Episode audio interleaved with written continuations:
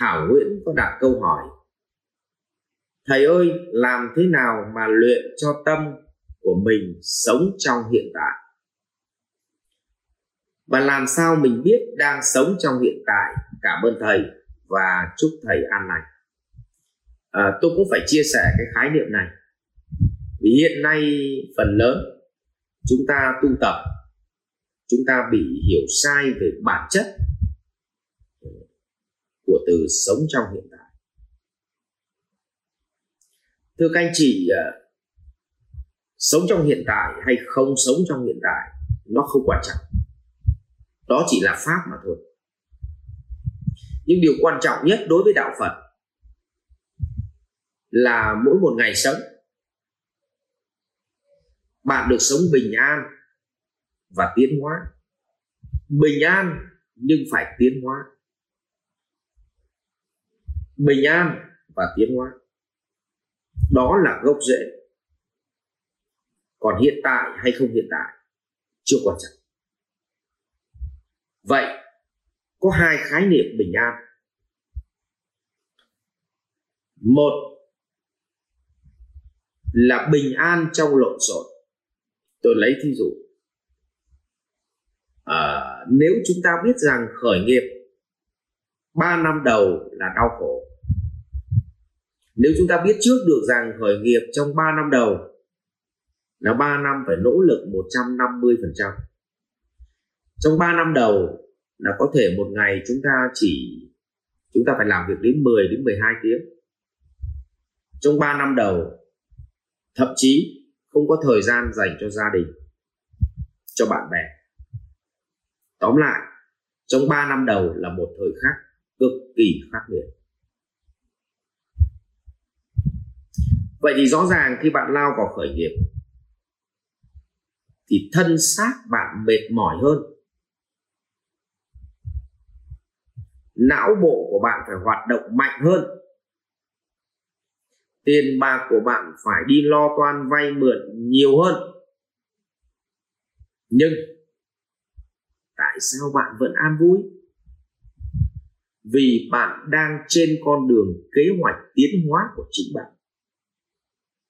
Cho nên cái an vui là an vui nơi tâm hồn.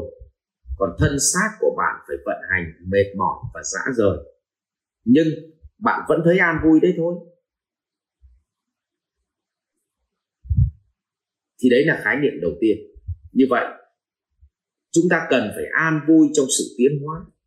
À mà an vui trong tiến hóa thì cái tinh thần của chúng ta được được lên ngôi. Nhưng thân xác thì mệt mỏi và bắt đầu nó kéo dài nhiều ngày nhiều ngày thì cơ thể của chúng ta bị mất cân bằng. Tức là trí tuệ phải phát sức ra để làm, thân xác phải kiệt quệ để làm. Tuy là cái tâm nó có an vui một chút thành quả, nhưng bắt đầu cũng có hiện tượng mệt mỏi và stress thì bây giờ chúng ta lại mất đi sự an vui. Như vậy, nếu an vui trong một phạm vi thân xác mệt mỏi vừa phải, trí tuệ phải vắt ra vừa phải, thì cái đó gọi là an vui trong lộn xộn, chứ an vui trong kiệt quệ thì chết. Tinh thần thì an vui nhưng sức khỏe, kiệt quệ thì có nghĩa là mất cân bằng, thì người đó cũng không thể nào hạnh phúc được. Câu chuyện thứ hai, nhưng nếu khi an vui trong kiệt quệ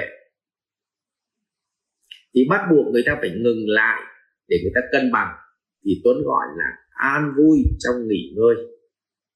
Và khi một người chúng ta bước lên cầu thang từ tầng 1 lên tầng 2 thì giai đoạn bước từng bước lên cầu thang người ta gọi là an vui trong lộn xộn. Nhưng đến phần chiếu nghỉ, chúng ta phải đi một đoạn đường bằng, có đúng không các ngài?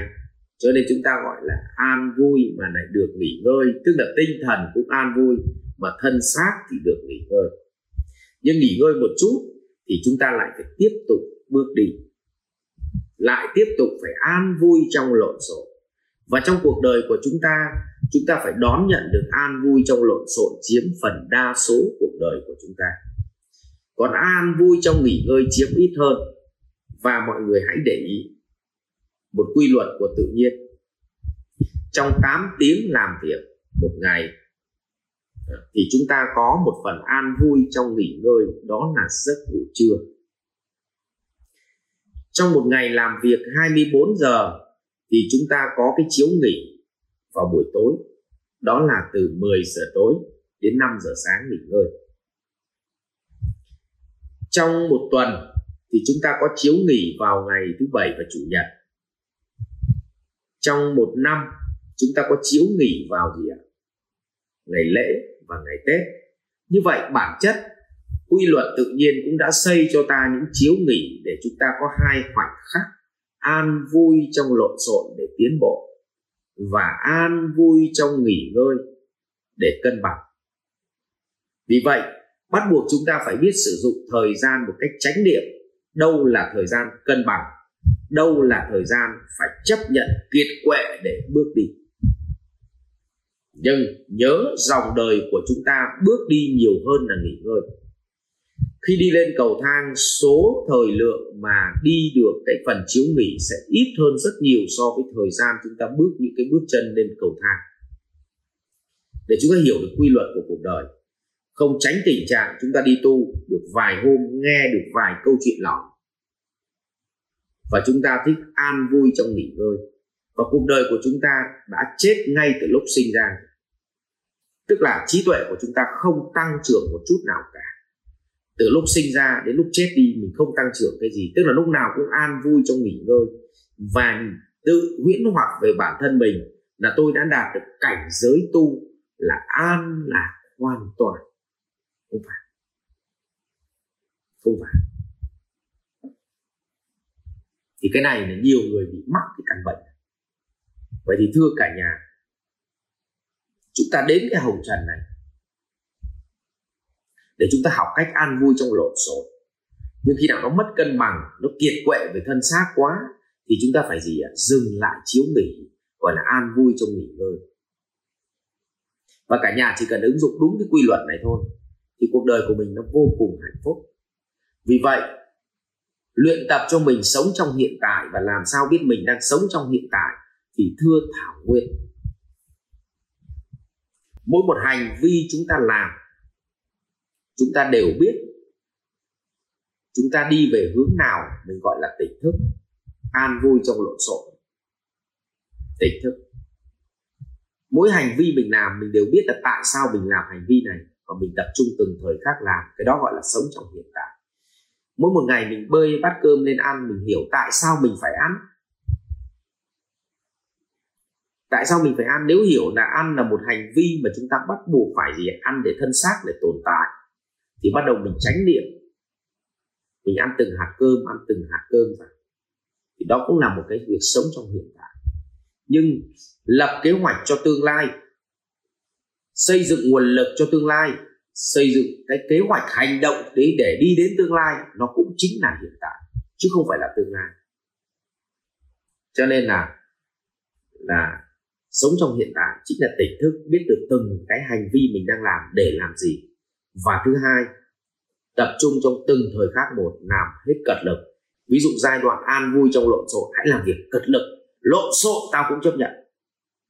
Mệt mỏi tao cũng chấp nhận. Nhưng tối về nằm ở chiếu nghỉ. Thì là gì ạ? Cho thân xác nó nghỉ hoàn toàn.